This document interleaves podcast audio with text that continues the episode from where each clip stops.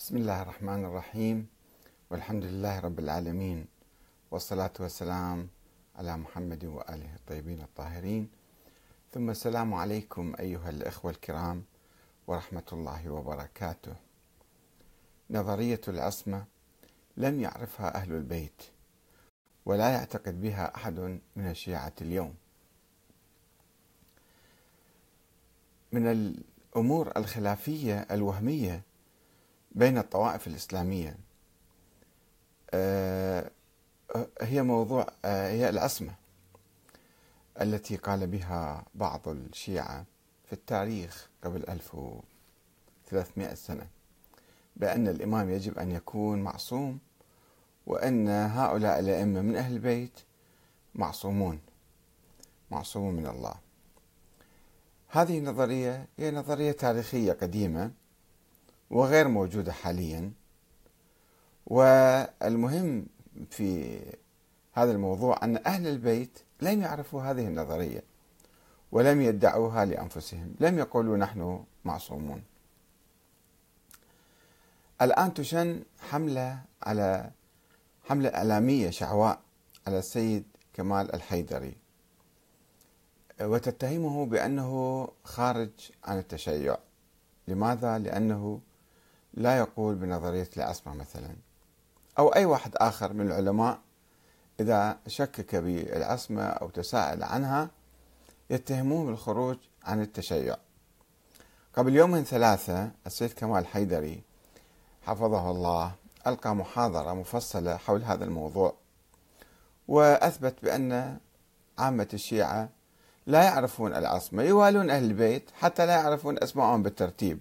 ولا ربما لا يعرفون كل أسمائهم وقال أن نظرية العصمة يعني هذه آه، مو ثابتة. وفي الحقيقة أنا كنت أتمنى من عنده أن يبحث هذا الموضوع في إطار آه، العصر الحديث. أنه آه، نظرية العصمة هي مو كلام حول عصمة الأئمة من أهل البيت. والأئمة من أهل البيت معصومون أو غير معصومين. إنما هي نظرية كانت نظرية مثالية.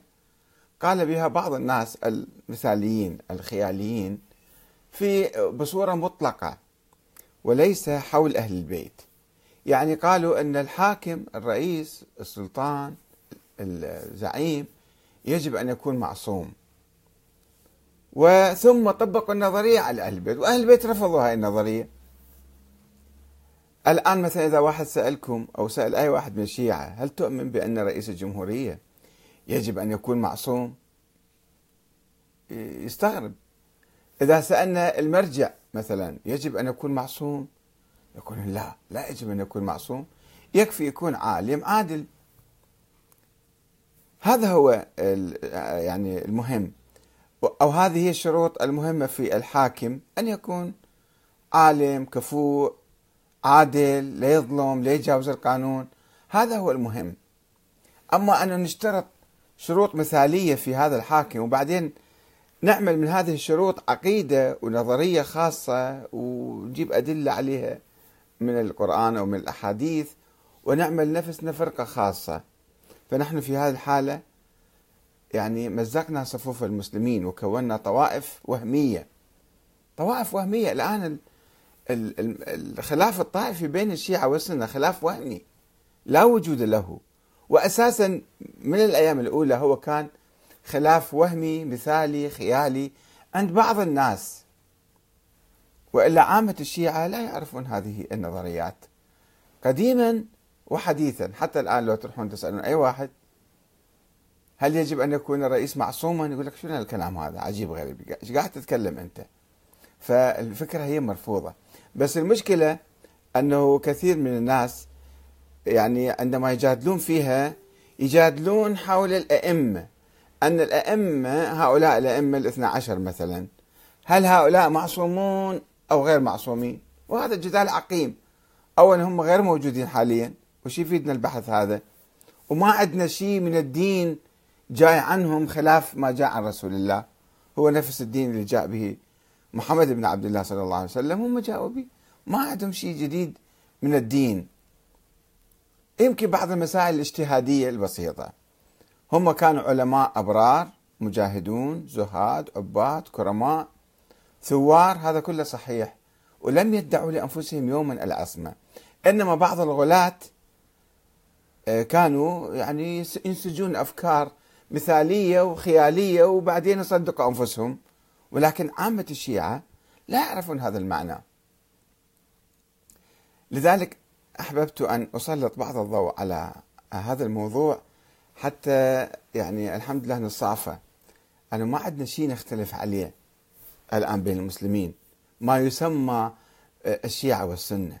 هم يعني هاي تسميات وهمية حاليا. عندنا شيء نظام سياسي واحد جديد اللي إحنا ندور حوله ونستظل بظله هو النظام الديمقراطي الجمهوري. هذا يكفي ولا أحد يقول بأن رئيس الجمهورية أو رئيس الوزراء يجب أن يكون معصوم. إنما هذه شبهة طرأت على بعض المتكلمين على أذهان بعض المتكلمين وقالوا بها ثم آه، أصبح التشيع يعرف بموضوع العصمه عصمه الأئمة وأن الإمام يجب أن يكون معصوم وما إلى ذلك. وهاي نظرية أدت بنا إلى افتراض وجود ولد الإمام الحسن العسكري. لو ما هاي نظرية موجودة ما كان عندنا داعي نفترض وجود ولد الإمام الحسن العسكري. إذا هو قال أنا ما عندي أولاد وهذا ثابت بالتاريخ الشيعي ثابت. طيب خلص ما عنده أولاد انتهى الموضوع. وإذا نريد نبحث لنا عن إمام فنبحث عن أي إمام. مو شرط يكون من سلالة معينة ولا من شرط بشرط أن يكون مثلا بهذه القوانين. فإذا إحنا احرار ننتخب أي إمام. ولكن لماذا وقعنا في مطب خلال ألف سنة وافترضنا وجود ولد له بدافع أنه الإمام يجب أن يكون معصوم يعني الرئيس مقصود في الكلام. والرئيس يجب أن يكون معين من قبل الله وأن يكون من هذه السلالة.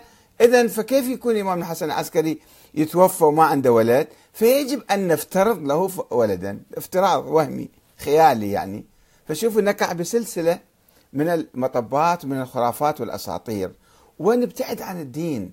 نبتعد عن الواقع نبتعد عن الحياة بهذه الخرافات والأساطير. فنظرية الأسمى نظرية خرافية. لم يقل بها أهل البيت ولم يعرفها عامة الشيعة ولا يعتقد بها اليوم عامة الشيعة أيضا ما يسمى بالشيعة يعني بقايا الشيعة. فخلي نشوف هاي النظرية كيف طلعت ونشوف مواقف أهل البيت منها. وكيف هي تطبق في, هذا فما يحتاج بعد إحنا نتجادل وأوجه تحية للسيد كمال حيدري الذي يعاني الآن من هجمة إعلامية شعواء محطات فضائية مركزة عليه أنه لماذا لا تقول بالاسمى فأنت أصلا خارج عن التشيع. القصة هي أصلا ما لها سالبة بانتفاع الموضوع مثل ما يقولون بالحوزة أو المناطق. سالبة بانتفاع الموضوع ولا وجود لأحد معصوم سواء قلنا أو لم نقل ماذا يؤثر على حياتنا اليوم. فنتجه إذا اتجهنا إلى آه، امتحان هذه النظريات على أرض الواقع سوف ينكشف زيفها وكذبها. اذا فنظرية العصمه لم يؤمن بها أهل البيت ولم يعرفها عامة الشيعة ولا يعتقد بها أحد من الشيعة اليوم. آه، نشوف كيف جت هاي النظرية وكيف آه، صارت ووين أدت بنا. يعتقد الشيعة الإمامية اللي هم مو موجودين حاليا هذه تسمية تاريخية. بأن الأئمة يعني الحكام والرؤساء يجب أن يكونوا معصومين. يجب يعني يفترضون هم شرط مثالي فيهم.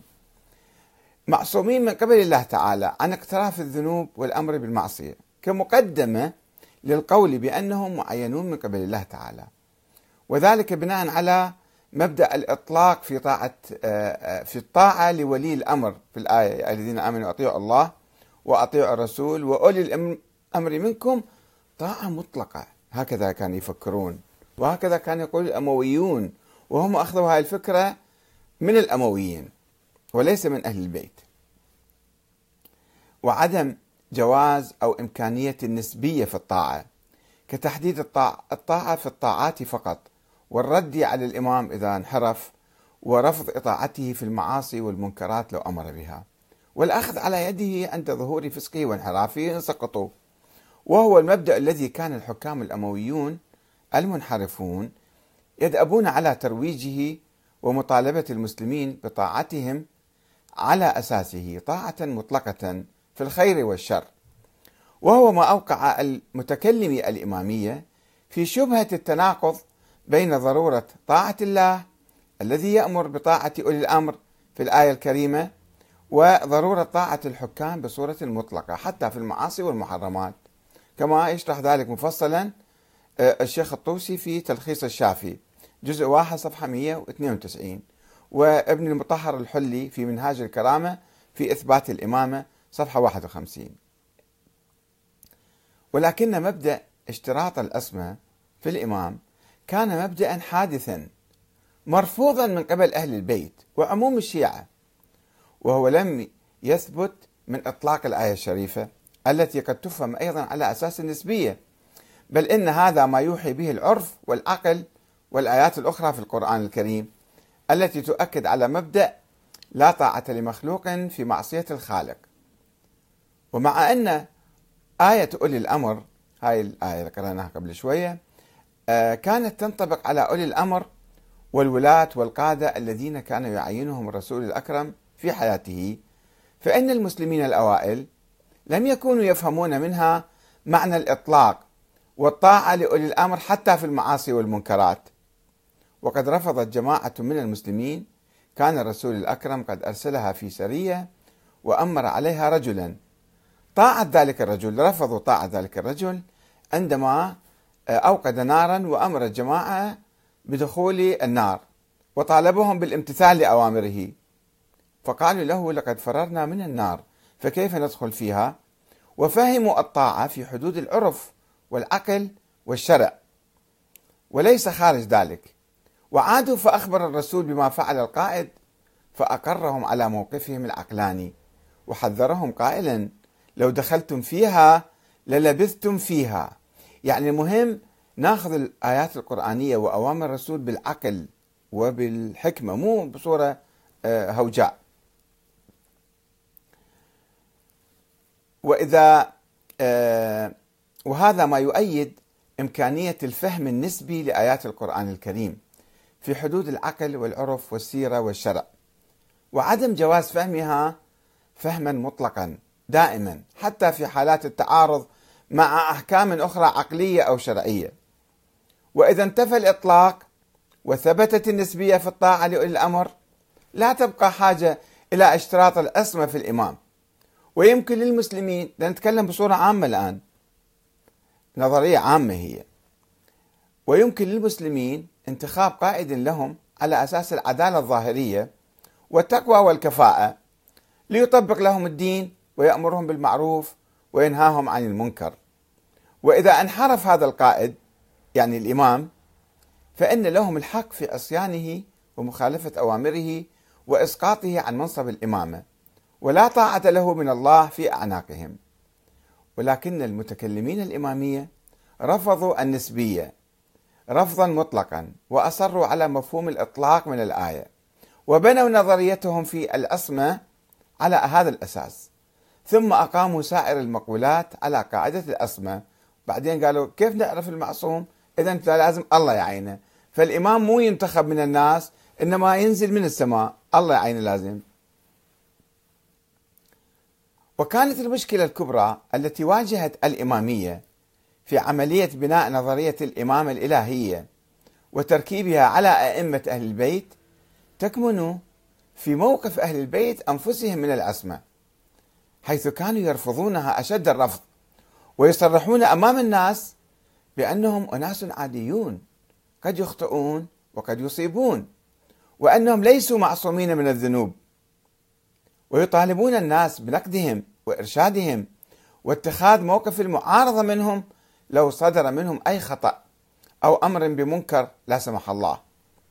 وهذا هو الإمام أمير المؤمنين علي بن أبي طالب عليه السلام يقف في مسجد الكوفة ويخاطب الجموع قائلا لا تظنوا بي استثقالا في حق قيل لي ولا التماس إعظاما لنفسي لما لا يصلح لي فإنه من استثقل الحق أن يقال له أو العدل أن يعرض عليه كان العمل بهما أثقل عليه. فلا تكفوا عن مقالة بحق أو مشورة بعدل فإني لست في نفسي بفوق أن أخطئ ولا آمن ذلك من فعلي. إلا أن يكفي الله من نفسي ما هو أملك به مني. فإنما أنا وأنتم عبيد مملوكون لرب لا رب غيره. يملك منا ما لا نملك من أنفسنا. آه، وأخرجنا مما كنا فيه إلى ما صلحنا عليه فأبدلنا بعد الضلالة بالهدى وأعطانا البصيرة بعد العمى وهذه الخطبة الرائعة المهمة جدا التي تنسف نظرية الإمامة موجودة في الكافي. في روضة الكافي صفحة 292 بإمكانكم تراجعوها. وفي خطبة أخرى يتحدث فيها الإمام أمير المؤمنين عن الخارجي الخريت بن ناجية ومحاولاته السابقة لدفع الإمام لقتل واعتقال عدد من زعماء المعارضة. وقول الإمام له ولعموم الناس أن من واجبهم الوقوف أمامه ومنعه إذا أراد هو أن يفعل ذلك. والقول له اتق الله. الإمام بعدين شرح قصته وقال قلت له إذا أنا أعتقل واحد ظلما أو أقتل واحد ظلما أنت يجب أن تقف وتقول لي اتق الله. اتق الله يعني ماذا؟ يعني الإمام غير معصوم عندما أخاطب أنت اتق الله. هكذا يعلمنا أهل البيت ويرفضون نظرية الأسماء الوهمية الخيالية. ولم يكن الإمام علي ليقول لهم ذلك لو كان هناك أي حديث عن الأسماء في أوساط الأئمة والشيعة وعامة المسلمين. وذلك لأن هالة الأسماء هاي الهالة نجعلها حول المعصوم هذا يصبح مقدس تحتم أن يضع الإمام نفسه فوق النقد وأن يحرم المعارضة أو التجرؤ بتوجيه النصح والمشورة إليه. كما بعض الناس الآن ينظرون إلى المراجع أنه هذا كأنه معصوم. ما يصير واحد يوجهه ينتقده يحاسبه مثلا كذا لا ما يصير هذا. هذا كأنه شيء معصوم. هذا الغلاة هكذا ينظرون إلى المراجع. وهذا ما لم يكن يفعله الإمام علي الذي ضرب أروع الأمثلة في التواضع والمساواة ومطالبة أصحابه بأداء دورهم السياسي والديني في مراقبة الإمام وتقويمه. مراقبة الإمام وتقويمه. ويستعرض الإمام أمير المؤمنين في مكان آخر صفات الحاكم وشروطه. فلا يذكر من بينها العصمة حيث يقول إنه لا ينبغي أن يكون الوالي على الفروج والدماء والمغانم وإمامة المسلمين. لا ينبغي أن يكون البخيل فتكون في أموالهم نهمته. ولا الجاهل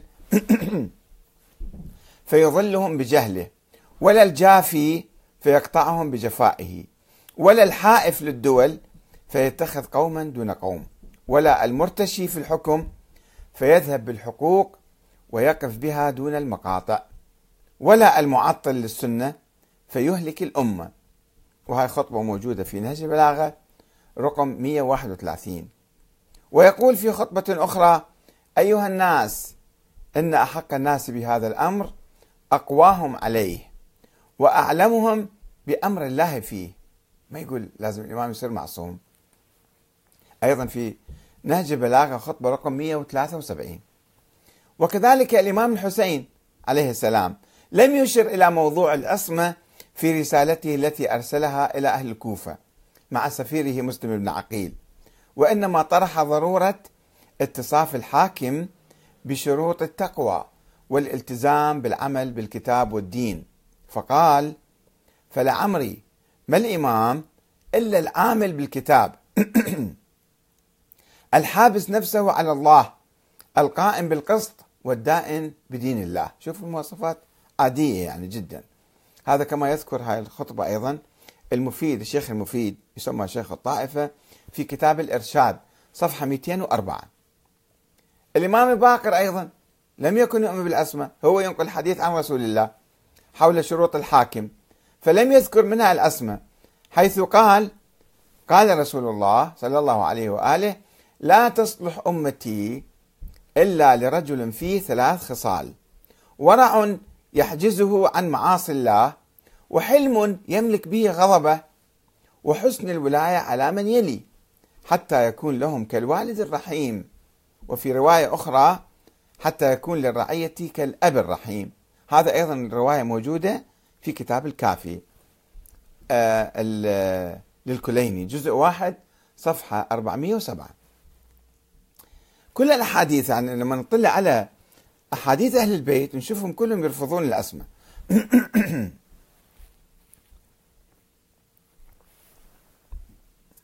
مما يشير إلى أن الإمامة هذه الأحاديث كلها تشير إلى أن الإمامة تصلح لعامة الناس بهذه الشروط التقوى والعدالة والالتزام بالقانون. وقد قال الإمام الصادق شوفوا بصراحة بس إحنا يجون دولة جماعة يأولون كلام الإمام دائما ويقلبوه. يقول والله ما نحن إلا عبيد ما نقدر على ضر ولا نفع. إن رحمنا فبرحمته وإن عذبنا فبذنوبنا. والله ما لنا على الله من حجة ولا معنا من الله براءة. وإننا لميتون ومقبورون ومنشورون ومبعوثون ومسؤولون.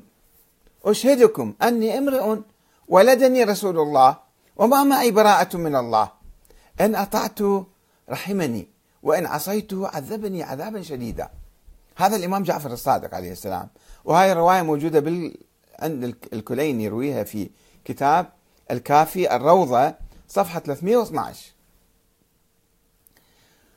وبالرغم من وضوح موقف أهل البيت من دعوى العصمة وتأكيدهم على الطبيعة البشرية العادية واستغفارهم لله فإن المتكلمين الإمامية الغلاة حاولوا الالتفاف على ذلك وقاموا بتأويل الروايات الثابتة والنافية للعصمة بأنها صادرة عن الأئمة في مقام التعليم لعامة الناس أو أنها صادرة تقية وقاموا إلى جانب ذلك برواية مجموعة من الروايات التي تدعي الأسمى بصراحة وتشترطها في الإمام أو الأئمة من أهل البيت. ولكنها روايات ضعيفة وغامضة وغير ذات دلالة.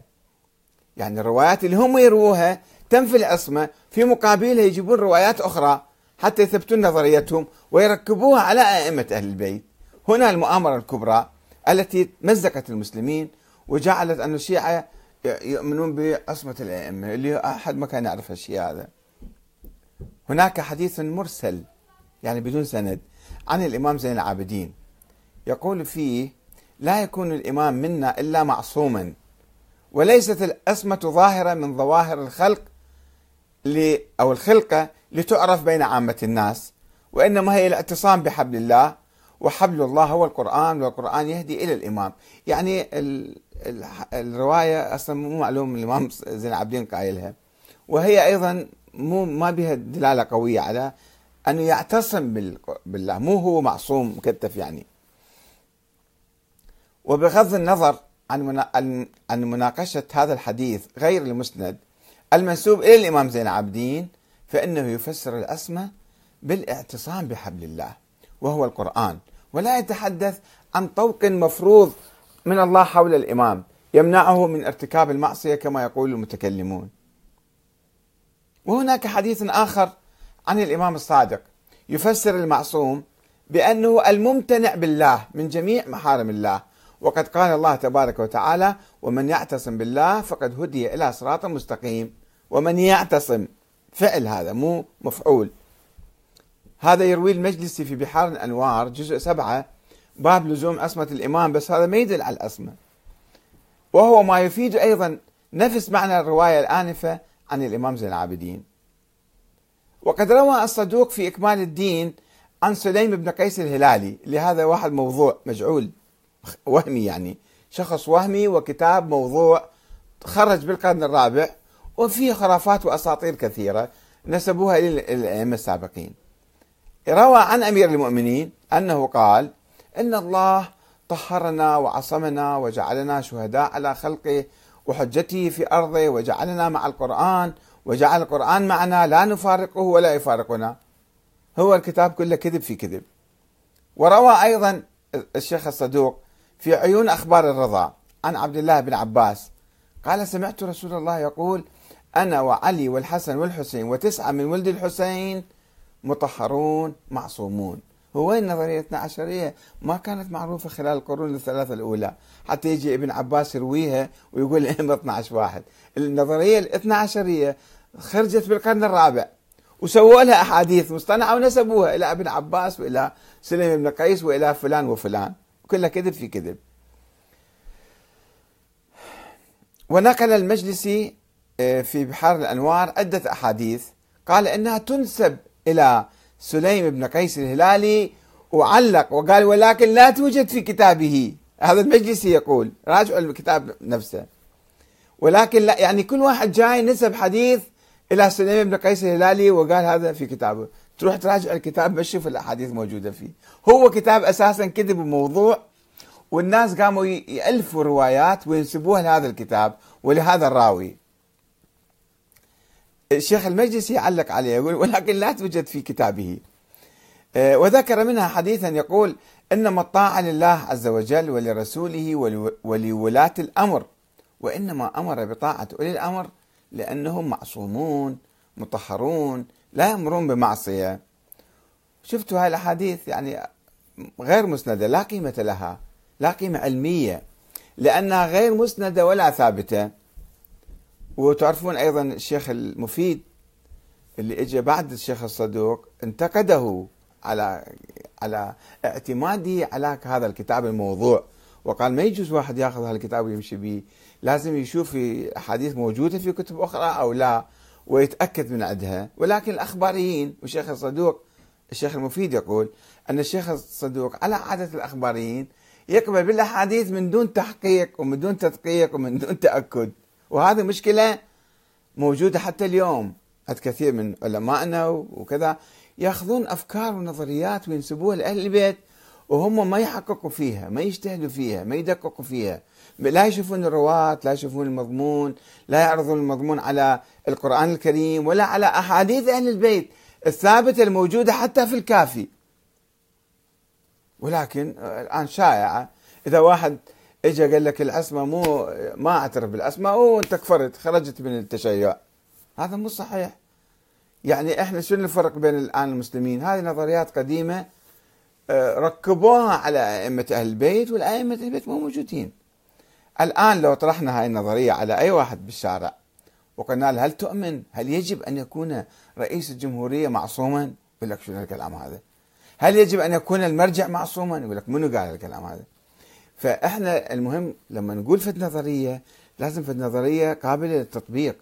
أما نظرية وهمية خيالية وبعدين هاي النظرية تولد لنا نظريات خرافية أخرى فتصير خرافة تلد أخرى. ونقع في مطبات ومشاكل وهالخرافات والاساطير عندما تتكون وتتكون فتكون لها آه، فرقة خاصة بعيدة عن الأمة. وندخل جدالات عقيمة مع الناس. والله الإمام يجب أن يكون معصوم ولا ما يجب؟ والائمه معصومين ولا مو معصومين؟ وهذا كله حكي ما في فائده حكي فاضي وعقيم. فخلي نخل... نعيد النظر في هالمسائل. ونرجع إلى تراث أهل البيت نرجع إلى الفكر الإسلامي السليم الصحيح نرجع إلى الفكر العقلائي اللي كل الناس يؤمنون به حتى نتوحد. ونتوحد وشوفوا الآن إحنا الحمد لله متوحدين. وما نشترط في رئيس الجمهورية أو رئيس الوزراء أن يكون معصوم ولا يكون معين من قبل الله. وال... هاي أفكار مضحكة صارت الآن. فذاك أتمنى من السيد كمال حيدري أن مو فقط يناقش أن الأسماء آه، ضرورية ولا مو ضرورية ولا مثلا نظرية أو أو مو نظرية وشرط من شروط التشيع ولا مو من شروط. هذه أشياء قديمة راحت كلها. خلينا نتحرر من عندها. نشوف الآن نبحث الفكر السياسي المعاصر. الآن روحوا في إيران. القائد في إيران أو الرئيس الجمهورية لا يشترط أن يكون معصوم ولا معين من قبل الله إنما ينتخب من الناس. وهذا هو المهم. وكذلك في العراق وكذلك في كل العالم الإسلامي. فإذا لم يبقى فرق حقيقي بين الشيعة والسنة إنما هذه خرافات وهمية خيالية كانت بالتاريخ ويجب أن نتخلص منها تماما. والسلام عليكم ورحمة الله وبركاته.